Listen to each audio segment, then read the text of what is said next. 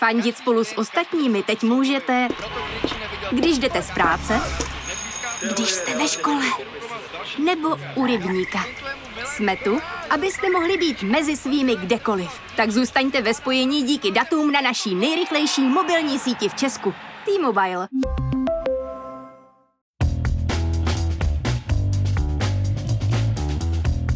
Je pátek 21. října, 240. den od začátku ruského útoku na Ukrajinu. Právě jste si zapnuli stopáž, podcast z pravodajského serveru Seznam zprávy. Mé jméno je Jan Kordovský a tenhle týden se možná trošičku směju osudu Listras. Kdo by to byl čekal? No a kromě toho jsem si tentokrát povídal s Pavlem Zedníčkem z Institutu cirkulární ekonomiky o tom, co to vlastně je. Z dnešního rozhovoru byste se měli dozvědět například to, jak bychom se měli naučit neplýtvat materiály. Ale ještě předtím jsem pro vás jako každý týden vybral přehled těch, alespoň podle mě, nejzajímavějších zpráv z uplynulého týdne.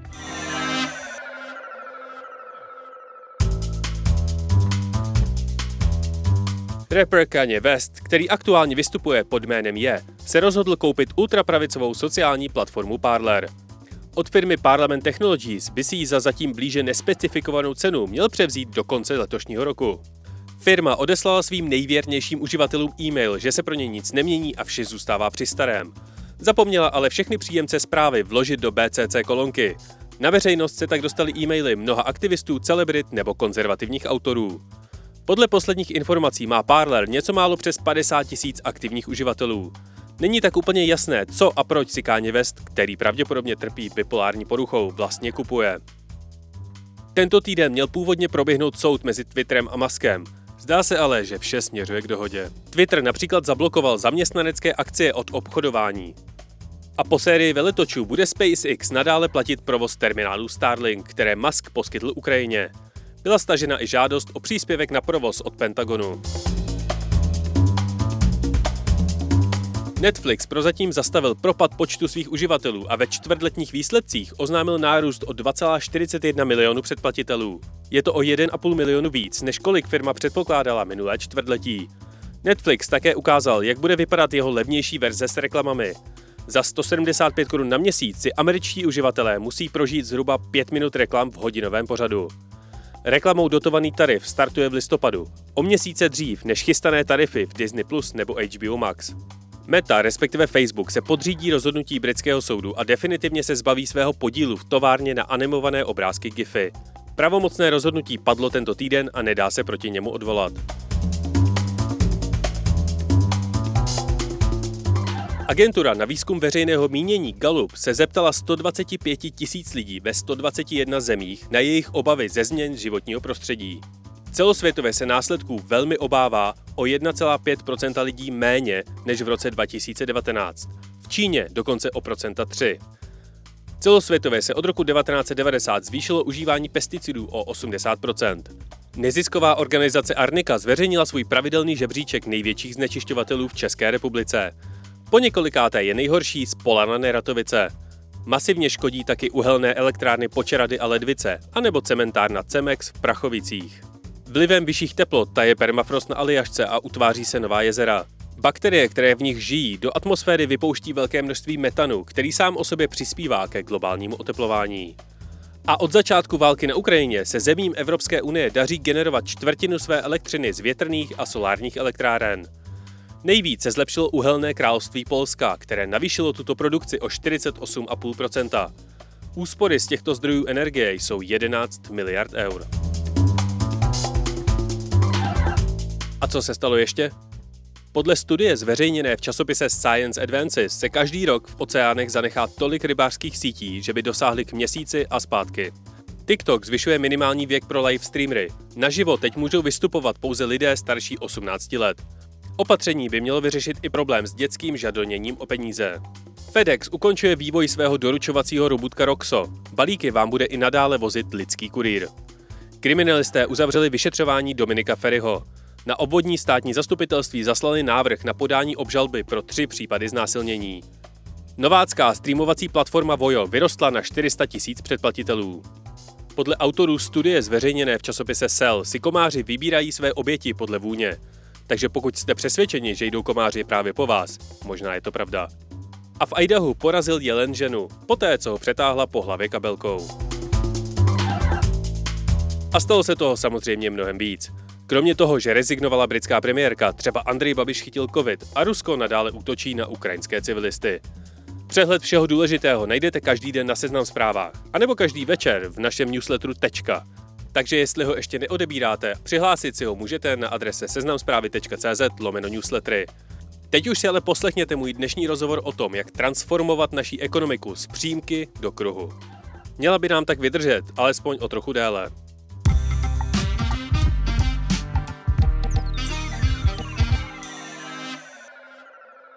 Ve stopáži dnes vítám Pavla Zednička, ředitele Institutu cirkulární ekonomiky. Pomůže mi pochopit, co se za korporátně znějícím pojmem cirkulární ekonomika vlastně skrývá a jestli a jak se to týká nás jako jednotlivců. Pavle, díky, že jste vážil tady cestu do našeho podcastového studia. Díky moc za pozvání. Ten pojem cirkulární ekonomika je poměrně abstraktní. Kdybyste mm-hmm. se mnou jel ve výtahu a musel jste mi během tří pater vysvětlit, co to je, mm-hmm. jak byste to vysvětlil? Ty vrdě, zrovna jsem chtěl právě začít možná spíš ze široka. Takže rovnou k věci. Jako historicky ten pojem v Česku byl vnímaný uh, hodně jako odpadový hospodářství, což uh, ne vždycky byla úplně správná, správná volba. Ale kdybych měl říct jednu větu, tak je to vlastně efektivní nakládání s materiály v ekonomice. Dobře, tak jak byste popsal v tom případě rozdíl mezi cirkulární a tou současnou ekonomikou, kterou máme teď, což je ekonomika lineární? Mm-hmm, jasně. Tak ona, ta cirkulární ekonomika, reaguje přesně na tu lineární ekonomiku. To znamená, něco vytěžíme, něco spotřebujeme a docela rychle to vyhodíme. U budov ta životnost je 50, 100, 150 let, u plastového obalu je to klidně 5 sekund. Takže cirkulární ekonomika reaguje na lineární ekonomiku a snaží se vlastně najít jiný alternativní model. Z toho důvodu to vy, vy, vysvětlit ve, ve třetím patře je docela těžký, protože opravdu se bavíme o zamýšlení se nad tím, jak by ten ekonomický model měl obecně vypadat. A když to možná jenom trošku zhrnu a udělám to, asi, asi teda už jsme trošku mimo ten výtah a už jsme někde u piva. No jasně, už jsme v tom třetím patře. Dobře, uh, tak uh, když se podíváme na, na naší ekonomiku, tak vlastně jsou uh, tři základní entity, které ji tvoří. Energie, materiály a nějaká lidská představivost.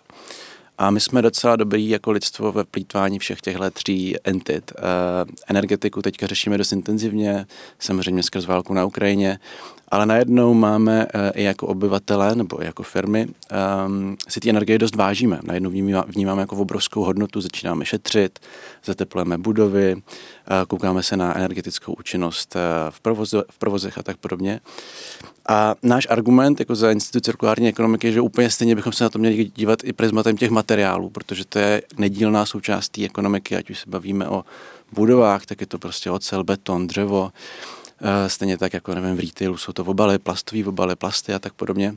Takže ambice vlastně té cirkulární ekonomiky je dost podobně se koukat jako na tu energetiku. Prostě pojďme těma materiálama, který máme okolo sebe, šetřit, mm-hmm. pojďme s nimi nakládat šetrně, pojďme si jich vážit a pojďme zároveň hledat nějaké jako ekonomické příležitosti v téhle oblasti já se budu snažit během tohohle rozhovoru přicházet s co nejvíc nějakými konkrétními příklady, mhm. protože mm-hmm. mi přijde, že je to hrozně abstraktní pojem a fakt v tom člověk musí strávit minimálně pár hodin, aby Jasně. si dokázal ten mindset přetočit k tomu, co se vlastně snažíme vysvětlit. Mm-hmm. Takže je třeba zákaz brček a jednorázových příborů nebo plastového nádobí z pohledu cirkulární ekonomiky ten správný přístup a postup?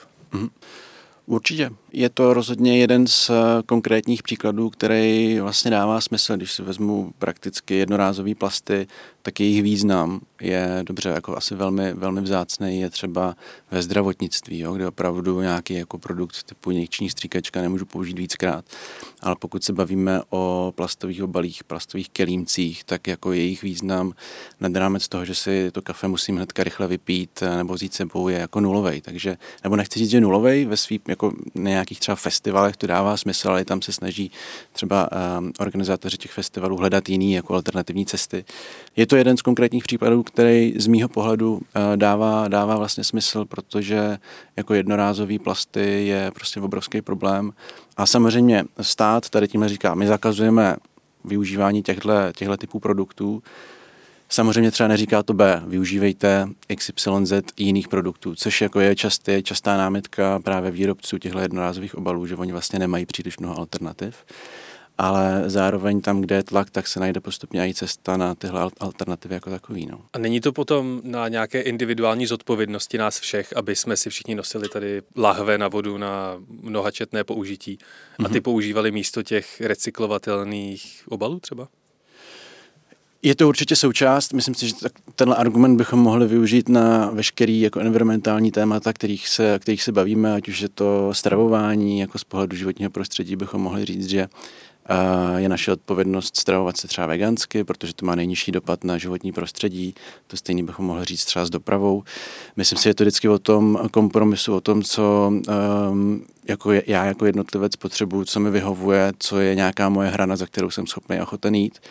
A jsou rozhodně i v tom jako environmentálním hnutí, řekněme, takový dva proudy. Jeden se víc soustředí právě, řekněme, na to jako odpovědnost těch jednotlivců a, a víc dávají důraz na tuhle stránku. Pak bych řekl, že je druhá strana téhle rovnice, která spíš říká, že my jako lidstvo, pokud nebudeme regulováni, tak se asi úplně nezměníme. A já se možná spíš přikláním k té druhé variantě, protože si nejsem jistý, do jaký míry jsme schopni ovlivnit, že bychom brali jenom jako Českou republiku 10 milionů obyvatel na to, aby se stravovali jinak, aby používali produkty jinak, takže je to rozhodně jako společná skládanka. No tak se pojďme podívat na tu druhou eh, část, odkud se dá začít a to jsou firmy a velké korporace. Mm-hmm. Tak abych začal nějakým zase příkladem, který je přehnaný za nějakou rozumnou úroveň, mm-hmm. tak třeba je SpaceX se svými znovu použitelnými raketami, které přistávají na těch plošinách na moři cirkulární? Je. Určitě je, protože uh, vlastně tady tím řeší, oni to řeší z ekonomického pohledu, že jo, primárně, protože postavit tu raketu stojí hodně peněz a je to pro ně dost velká nákladná věc. Nicméně i z environmentálního pohledu to samozřejmě dává smysl. Nemusíme v ten moment těžit další materiály, nemusíme v ten moment spotřebovávat další energii, nemusíme v ten moment prostě uh, pálit lidským kapitálem a uh, znovu využíváme produkty, které už existují, což je prostě jako základní princip cirkulární ekonomiky a tady tu raketu klidně můžeme stáhnout na jakýkoliv produkt, který tady je, ať už je to budova, snažíme se je renovovat, spíš než zbourat a stavět úplně nový. Když je to, nevím, elektronika, kterou tady mám před sebou, tak snažíme se ji repasovat, protože dokud slouží, tak pojďme ji využívat. Ten trik je v tom, že potřeba nastavit jako ekonomický model, který jako bude fungovat, protože ten současný ekonomický model funguje primárně na produktech, na tom, že spotřebováváme, teďka máme recesi, takže eh, spotřeba jde dolů, tam jsou vždycky tři takové proměny. Že? Jedna věc je, když zrůstá HDP, zvyšuje se spotřeba, řekněme, že společenská nějaká nálada je obecně dobrá, ale environmentální dopad je většinou úplně opačný a spíš negativní.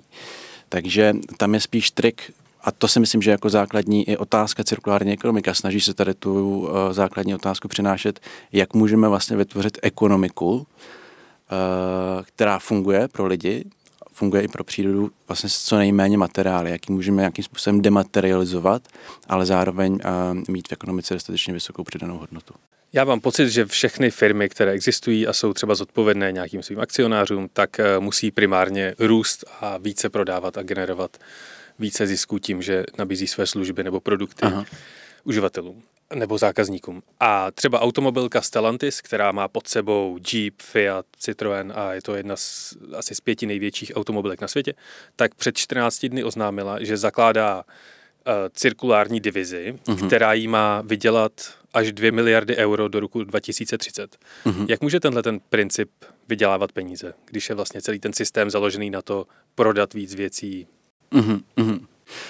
To jak, přesně třeba v tomhle případě, jako nevím, jo? ve smyslu toho nevidím do toho, jakým způsobem Renault nebo tady ta automobilka nad tím přemýšlí. Ale uh, pokud dělají a snaží se uh, jít touhle cestou, tak je to super. A myslím si, že to je přesně cesta, kterou by uh, firmy měly jít, že snaží se hledat jiný, v úvozovkách nějaký cash flow streamy, než z toho jednorázového prodeje. Jo. U těch aut je to mm, snaha třeba ty auta pronajímat, uh, hledat uh, business model, jak můžeme auta repasovat. Je to snaha prostě najít úplně jiný business modely v celém tom řetězci, který pro tu firmu generují jiný příjem, než je jenom prostě vyrobit auto, prodat a nestarat se o něj.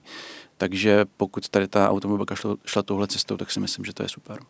Já když jsem se na tohle téma připravoval, tak mě třeba zaujala firma Philips, která nabízí uh, svoje žárovky pro kanceláře jako službu, mm-hmm. že do, třeba tady k nám do newsroomu by je nainstalovala osvětlení úplně po celé, po celé budově a staral by se o něj následujících 20 let. Mm-hmm. Je cirkulární ekonomika snaha přesunout naší společnost k tomu, aby měla spoustu předplatných na spoustu individuálních věcí třeba? Jo, je to snaha, řekl bych, eh, jít o krok dál od té jako vysloveně produktově založené ekonomiky mm. do té ekonomiky, která je daleko víc založená na těch službách. Jedna definice cirkulární ekonomiky je, že to je poskytování potřeb a služeb s co nejméně primárními materiály. Jo, takže to není taková ta definice odpad jako zdroj, pojďme recyklovat, pojďme využívat odpad, ale je to, co já jako firma nebo jako jednotlivec potřebuju, jak toho můžu docílit a opravdu se ptát na každém rohu, je uh, ta moje cesta k nabití téhle potřeby to, že to budu vlastnit. Myslím si, že velmi často ne, protože samozřejmě s tím vlastnictvím, zase s vlastnictvím jde nějaká odpovědnost, Uh, takže má i své výhody, že uh, člověk dneska nemusí celou řadu věcí vlastnit. Myslím si, že v dnešní generaci, u mý generaci okolo 30 je docela běžný, že auto nemá, že si ho prostě nějakým způsobem půjčí nebo pronajme jednorázově. A to jsou přesně ty příklady, kde cirkulární ekonomika je vlastně v praxi, kde ji aplikujeme a kde dává obrovský smysl, protože ta ambice je využívat ty produkty a ty materiály, které jsou v ekonomice co nejvíc teda. Když se budu hodně snažit, můžu v České republice už ten cirkulární lifestyle žít? Když se asi budete hodně snažit, tak jo. Um, myslím si, že ale když se nebudete hodně snažit, což si myslím, že je vlastně typický člověk, tak eh, těch eh, příležitostí asi nebudete mít tolik. A myslím si, že furt je eh, nejjednodušší si v tu věc koupit, nějakým způsobem užívat a pak ji vyhodit, protože ty sankce za to vyhození jsou vlastně docela nízký, poplatky řekněme za odpady nebo za svoz odpadů nejsou nějak jako vysoký, stejně tak jako dlouhodobě cena těch primárních surovin byla dost nízká. Takže ta motivace, zase vracíme k tomu, jako do jaký míry uh, materiály odráží svoji vlastní jako cenu nebo svoji vlastní hodnotu. A řekl bych, že ten současný jako ekonomický model úplně ne, nezvýhodňuje nějakým způsobem spíš ty, spíš ty produkty třeba eh, pronajímat, než je vlastnit. Trošku se to teďka mění s tou energetickou krizí, protože do těch materiálů se výrazně prolíná to, jakým způsobem se vyrábí a energetika je jako klíčový eh, faktor, který ovlivňuje tu cenu. Já když se dívám na přístup lidí k ochraně přírody, tak jsem poměrně skeptický, že tenhle ten přesun mindsetu eh, by se mohl nějak relativně rychle podařit. Mm-hmm. Jaké důvody by měl člověk, anebo ještě lépe firmy, kromě nějaké zelené myšlenky, k přechodu na cirkulární ekonomiku, ať už individuálně, anebo eh, z pohledu té firmy? Jasně. Těch motivací, proč se věnovat uh, cirkulární ekonomice, řekněme z pohledu té firmy, je několik. První je, jak jsme si zmínili, vůbec zajistit si zdroje, což dneska vůbec není samozřejmost. V České republice se například dlouhodobě neotevřel vápencový důl na to, aby se vytvářel cement. Uh, dlouhodobě, když se bavíte s lidma z, sektoru stavebnictví, tak válčí s tím, aby si zajistili základní materiály pro jejich výstavbu. Takže ta první je vůbec, řekněme, zajistit si zdroje. Druhá je nějaká, řekněme, dlouhodobá konkurenceschopnost těch firm.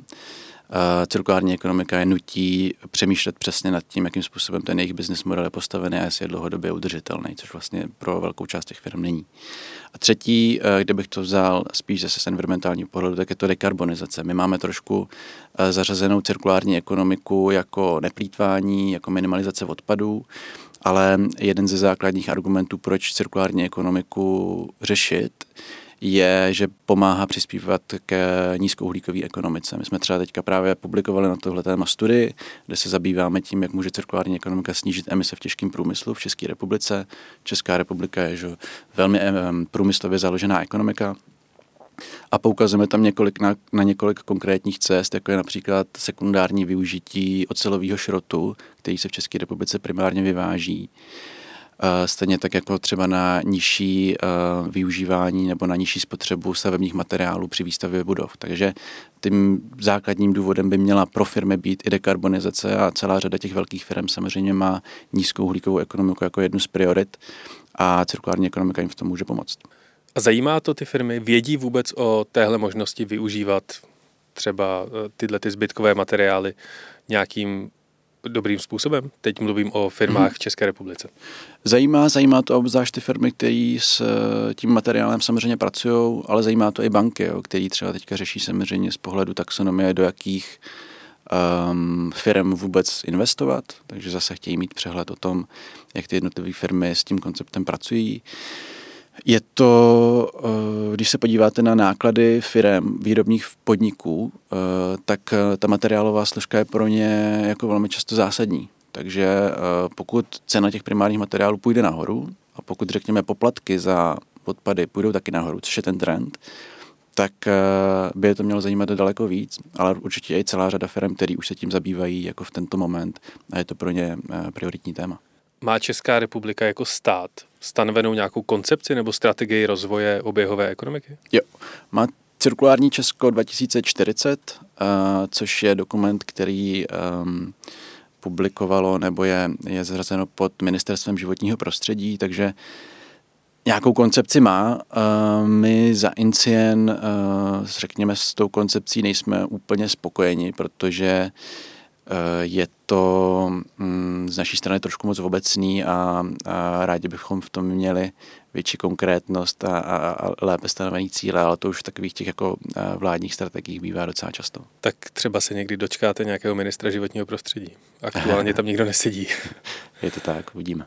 Je cirkulární ekonomika a ty její principy něco, co se dá nějakým způsobem uzákonit? Nebo je to čistě na dobrovolnosti a odpovědnosti firm a jednotlivců? Určitě se to uzákonit dá, nebo respektive stát má několik nástrojů, jak může cirkulární ekonomice pomoct. Ehm, stát je obrovský zákazník ve své podstatě. Skrz eh, veřejný zadávání může ovlivnit eh, to, jakým způsobem firmy se staví k, řekněme, k nevím, budování infrastruktury. Jo. Takže příklad, stát může ve výběrovém řízení dát najevo, že jedním z hodnotících kritérií bude, do jaký míry třeba daný, daná budova využívá míru recyklátu. Jo, velmi praktická věc, která se bohužel tolik neděje, Nicméně je to rozhodně cesta, kterou stát může učinit. A druhá věc je, že to se řeší spíš na úrovni Evropské unie jako takový Přemýšlí se nad takzvanýma recyklačníma kvótama, to znamená, když máte nějaký výrobek, tak ten by měl splňovat nějakou míru recyklátu na to, aby byl, abychom byli možní jej uvést na trh. Takže to je třeba druhá jako praktická věc, jakým způsobem to, to, to lze docílit. Nemůžete tomu říkat recyklační kvóty. To okamžitě rozsvítí kontrolky všech lidí, kteří nenávidí kvóty a to určování Evropské unie. Musí to se to jo. nějak rebrandovat. To asi jo, to asi jo, ale tak teďka tady nejsme eh, v podcastu strategická komunikace, ale spíš v tom, že eh, jako takhle, když to vezmeme, tak to tak je, jo. Takže proto to říkáme takhle naplno. To máte pravdu, jsme v podcastu, který je primárně o technologiích, takže to je teď to, na co bych se vás chtěl zeptat. Velkým tématem ve Spojených státech a vlastně i v Evropské unii je takzvané právo na opravu, right to repair. Eh, right to repair vůbec řešíte ve vašem institutu? Řešíme to spíš z pohledu toho, že eh, zase je to teďka i v rámci předsednictví, to bylo klíčový téma i eh, právě z pohledu toho, jakým způsobem Evropská unie se zamýšlí nad tímhle zákonem, ale v České republice spíš v tenhle moment jsou běžný různý třeba jako reuse centra, jo, snaha prostě nějakým způsobem těm spotřebitelům na pomoc. Teď se rozšiřuje i třeba opravárna, takže snaha fakt prostě ty jednotlivé produkty um, si umět docela jednoduše opravit, ale není to úplně pro nás jako stěžení téma. Měla by tyhle ty snahy o komunitní centra, které si právě napomáhají třeba mm-hmm. s opravami nebo s znovu použitím nábytku, Měla by tohleto aktivovat společnost sama, anebo stát, anebo firmy? Asi je to nějaký, um, nějaká jako kombinace, že um, vždycky firmy reagují na potřebu zákazníků, takže pokud ta potřeba uh, těch zákazníků bude trvalá a bude v tom nějaký jako ekonomický přínos nebo ekonomický model, tak si myslím, že uh, tyhle komunitní centra budou vznikat a oni už opravdu vznikají. Takže vlastně existuje fakt jako konkrétní firma, která se zabývá opravou, opravou věcma, opravou věcí. Um, takže tady ta poptávka je jako jak ze strany, uh, řekněme, fakt jako jednotlivých spotřebitelů, Určitě, ale pokud když jsme se bavili v rovině nějaký jako strategický koncepce státu, tak uh, stát by to asi měl podporovat, že? protože je to jedna ze součástí cirkulární ekonomiky a mm, myslím si, že často uh, ty změny se dějí i na poput nějakého strategického rozhodnutí státu, který potom určuje směr, na co bychom se měli zaměřit. Takže je to, je to, je to propojený. Já jsem se teď o víkendu stěhoval a jedna z věcí, která mě během toho napadla, je, že všichni jsme smíření a všichni milujeme systém, systém a koncept knihoven. A já jsem třeba potřeboval vrtačku nebo šroubovák v tuhle chvíli. Nemohl by existovat na lokální komunitní úrovni tenhle ten systém třeba i na zapůjčování těchto těch nástrojů, které člověk potřebuje třikrát za rok? Mm-hmm. Měl by a myslím si, že existuje. U nás v kampusu Hybernská, což je takový právě komunitní centrum eh, v kontextu cirkulární ekonomiky, je eh, zrovna tohle místo, kde si můžete jednotlivý um, tyhle nářadí vlastně půjčit. Já jsem studoval i v Holandsku a tam je na to vysloveně platforma, která se jmenuje, myslím, Peerby, kde přesně člověk si může půjčit eh, vrtačku nebo cokoliv na, na jeden den, na dva a pak to vrátit, protože asi uh, pokud nejsme hobíci, kteří každý víkend eh, eh, si něco vytváří, tak je pravda, že většina z nás tu vrtečku asi použije dvakrát, třikrát za rok a zbytek roku nám leží někde eh, pod postelí a práší se na ní. Takže rozhodně to je jeden jako z super příkladů, který bych tak rád viděl asi v Česku víc, aby byly i víc vidět a aby lidi měli daleko jednodušší přístup k těmhle službám. Existuje nějaká destinace, kam lidi posíláte, když chtějí pochopit právě tyhle ty konkrétní příklady cirkulární ekonomiky? Třeba to Holandsko um, je fakt eh, země, která se na tom staví. Uh, staví si na tom, řekl bych, nejenom z toho environmentálního pohledu, ale když se podíváte na, na, na mapu Evropy, tak oni jsou opravdu jako malý, malý stát, který ale z pohledu třeba zemědělství a produkce potravin je jedním z největších exportérů. Takže tam se zase bavíme o té jako obrovské efektivitě toho státu a oni se na to dívají i velmi podobně v průmyslu. Jejich velká část průmyslu je furt založená na výrobě chemikálií, je tam jako velký zastoupení těžkého průmyslu a oni si uvědomují, že eh, pokud jako Evropa se má posunout k nízkouhlíkové ekonomice, pokud jako Evropa máme mít dlouhodobě konkurenceschopný tak eh, s tím konceptem musíte pracovat prostě denodenně. Eh, já jsem tam sám studoval, je to prostě běžný téma na univerzitách, ale ne v tom smyslu, že studujete téma cirkulární ekonomiky, ale skoro v každém, řekněme, nějakým techničtějším oboru na to narazíte. Takže eh, snaží se tam tady ten koncept, což vlastně cirkulární ekonomika je vlastně koncept, že to nějaké jako filozofický smýšlení nad tím, jak s těmi materiálama pracujeme, tak se to snaží protnout, řekl bych, do téměř všeho, co tam, co tam dělají. Je v České republice snaha o edukaci cirkulární ekonomiky i právě na základních nebo středních školách? Snaha je určitě z naší strany. Nějakým způsobem jsme se eh, tomu tématu i, i věnovali a stále věnujeme. Takže uh, je to třeba něco, co my jsme, k čemu my jsme přispěli, ale my jsme furt jako dost malá organizace. Vždycky říkám, že jsme jako největší uh, organizace, která se zabývá cirkulární ekonomikou v Čechách, ale je nás v týmu asi 12, takže potom člověk si asi uvědomí, jak, jak to téma je tady daleko. Ale um, určitě se to děje, myslím si, že se to děje hlavně skrz um, prostě environmentální výchovu obecně, která je vlastně zřízená i státem v jednotlivých krajích.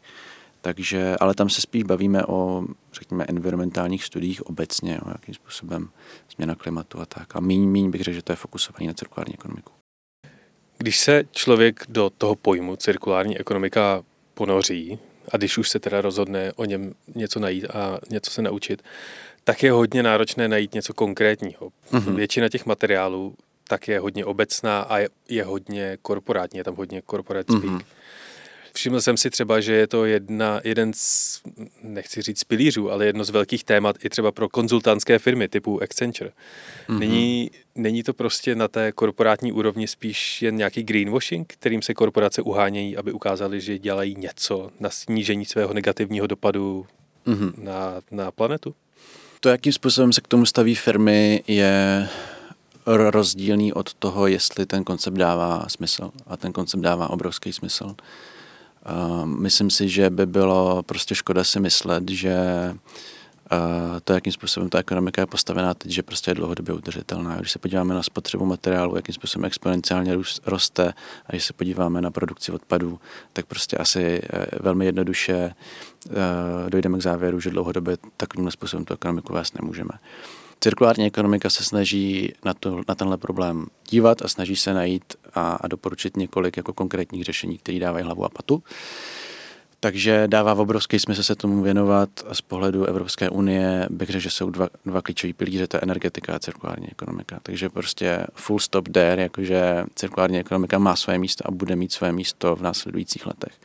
To, že různé firmy se staví k a ani bych to nestahoval na cirkulární ekonomiku obecně, ale na prostě jako zelený témata, tak jak se staví tak to je prostě nějaká jejich, jako, jejich strategické rozhodnutí. Já si myslím, že to strategické rozhodnutí je jako velmi špatný, protože myslím si, že odzvonila doba toho, kdy těmto firmám uh, tyhle věci odpouštíme. My jako spotřebitelé jsme daleko přísnější v tom, co greenwashing je a co není a daleko líp to rozeznáme. A ty firmy, které v tomhle budou pokračovat, tak dělají obrovskou chybu, protože se můžou jako velmi brzy naběhnout. A, a myslím si, že to je spíš jako na jejich strategických rozhodnutí a na tom, jak my jako spotřebitelé prostě tady ty tady tu komunikaci čteme a jak moc na ní jako naskakujeme. Takže rozhodně bych tím nechtěl podtrhávat jako nevýznamnost konceptu cirkulární ekonomiky, ale prostě firmy samozřejmě v tomhle jsou různý. A některý to verou velmi vážně a nekomunikují to tolik. Některý udělají velmi malou věc a hnedka ji komunikují. Ale v ten moment to lze označit prostě za greenwashing a je to greenwashing. Je princip budování cirkulární ekonomiky nějaká roztaženost západních zemí a celý globální jich bude dál pokračovat v tom, eh, v té lineární ekonomice? Vyrob, použij, spotřebuj? Nevím. To si nedokážu, nedokážu tohle asi odhadnout. Um, je to samozřejmě nějaká cesta, která prostě historicky asi fungovala z pohledu ekonomického růstu. A asi bychom se nemohli divit, kdyby tyhle země šly podobnou cestou a my jim zároveň v tom asi jakkoliv nějak jako nemůžeme bránit. Na druhou stranu ta spotřeba materiálů a to jejich zpracování eh, je prostě úzce spjatý s tou stáhou té dekarbonizace, takže pokud chceme i ten eh, jich nějakým způsobem přiblížit k uhlíkové neutralitě, tak eh, oni na to budou muset reagovat. Takže um, nedokážu to takhle odhadnout, ale rozhodně ten trend v Evropě je jako dematerializace. Pokud si dneska někdo tenhle podcast poslechnul, zjistil, co to je cirkulární ekonomika, zaujalo ho to a chtěl by na tom participovat individuálně, anebo třeba poslouchá nějaký CEO, co byste mu doporučil, jak začít, kam byste ho poslal, kde najde nejvíc informací? Klidně k nám. v tom smyslu, že eh, jsme schopni jako nasměřovat potom ty jednotlivce dál. Ono je důležité zmínit, že eh, ty potřeby těch klientů, se kterými i my třeba jednáme, tak jsou dost, dost rozdílný. Na našich stránkách je pár základních informací, um, určitě doporučuji, ale třeba i um, zahraniční organizace, jako je Ellen MacArthur Foundation, což je organizace, která publikovala i několik studií na tohle téma, nebo třeba zahraniční organizaci Metabolic nebo Circle Economy z Holandska. Takže tam člověk bude mít celou řadu, řekněme, podkladů, ale pokud by ho spíš jako zajímalo, co to pro něj znamená v České republice, tak uh, klidně dává smysl se i, i sejít s náma a my jsme schopni toho člověka nasměřovat dál. Zároveň Incien ještě teďka v Dubnu zprovoznil nebo uh, uh, vykopnul něco, čemu říká Český cirkulární hotspot, kde máme v tenhle moment asi 50 až 60 organizací, který tohle téma zajímá, kde se o tom tématu bavíme, kde si sdílíme i různé informace, předáváme informace i z naší strany. Takže je to taková platforma, kde ty lidi si můžou navnímat daleko víc informací, takže pokud by to někoho zajímalo, je to na našich stránkách. A jinak jako souhlasím s tím, že to téma je prostě stále trošku složitě uh, uchopený, není jednoduchý uh, a rozhodně nezávidím ani firmám se v tom tématu jako uh, orientovat, ale spíš bych jim chtěl dát jenom nějakou uh, motivaci, ať uh, je to nepřestane bavit, uh, protože si myslím, že to je fakt jako zásadní téma s obrovským potenciálem. Tohle byl Pavel Zedníček, ředitel Institutu cirkulární ekonomiky. Já vám moc děkuji za rozhovor. Super, díky moc za pozvání.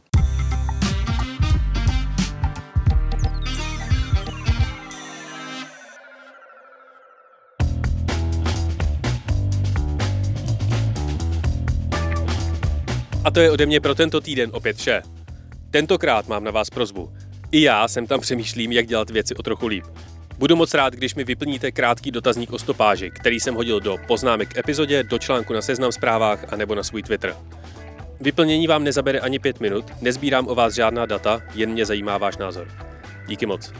Do formuláře mi můžete napsat i jakoukoliv zprávu, anebo nám prostě pošlete e-mail na adresu audiozavináčcz.cz. Loučí se s vámi Jan Kordovský, díky za poslech, užijte si víkend a příští pátek opět na Seznam zprávách.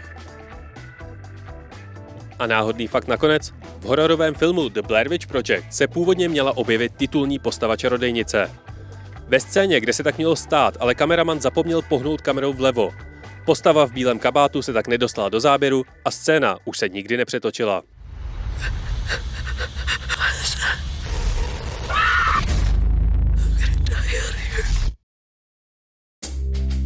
Jmenuji se Jaroslav Kmenta a jsem investigativní novinář. Tady Kmenta z Mladé fronty dnes, dobrý den. Tady Kmenta z Mladé fronty dnes. Možná mě znáte také jako autora knih Boz Babiš nebo Rudý Zema. Ale, Pojďme po pořádku, ale, pane Kmento. Kde jste vzali dnes zveřejněné dokumenty? To je věc, kterou v životě nebudeme komentovat. A... Politiky, korupcí a podvody se zabývám už přes 20 let. Ano, mám Tak, eh, první kolo bylo včera, přihlásilo se 50 lidí. Chápu, že se politika může zdát trochu šílená. Ale ne vždy a ne všechno je v politice špatné a ne všichni politici jsou prohnilí.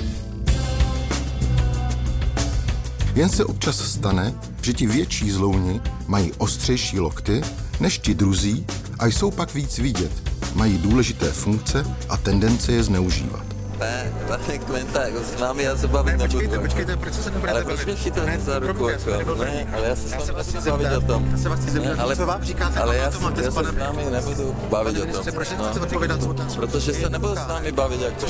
Právě o nich je můj nový podcast Prohnilí. Poslouchejte ho od 10. října na Seznam zprávách, na podcasty.cz a ve všech podcastových aplikacích.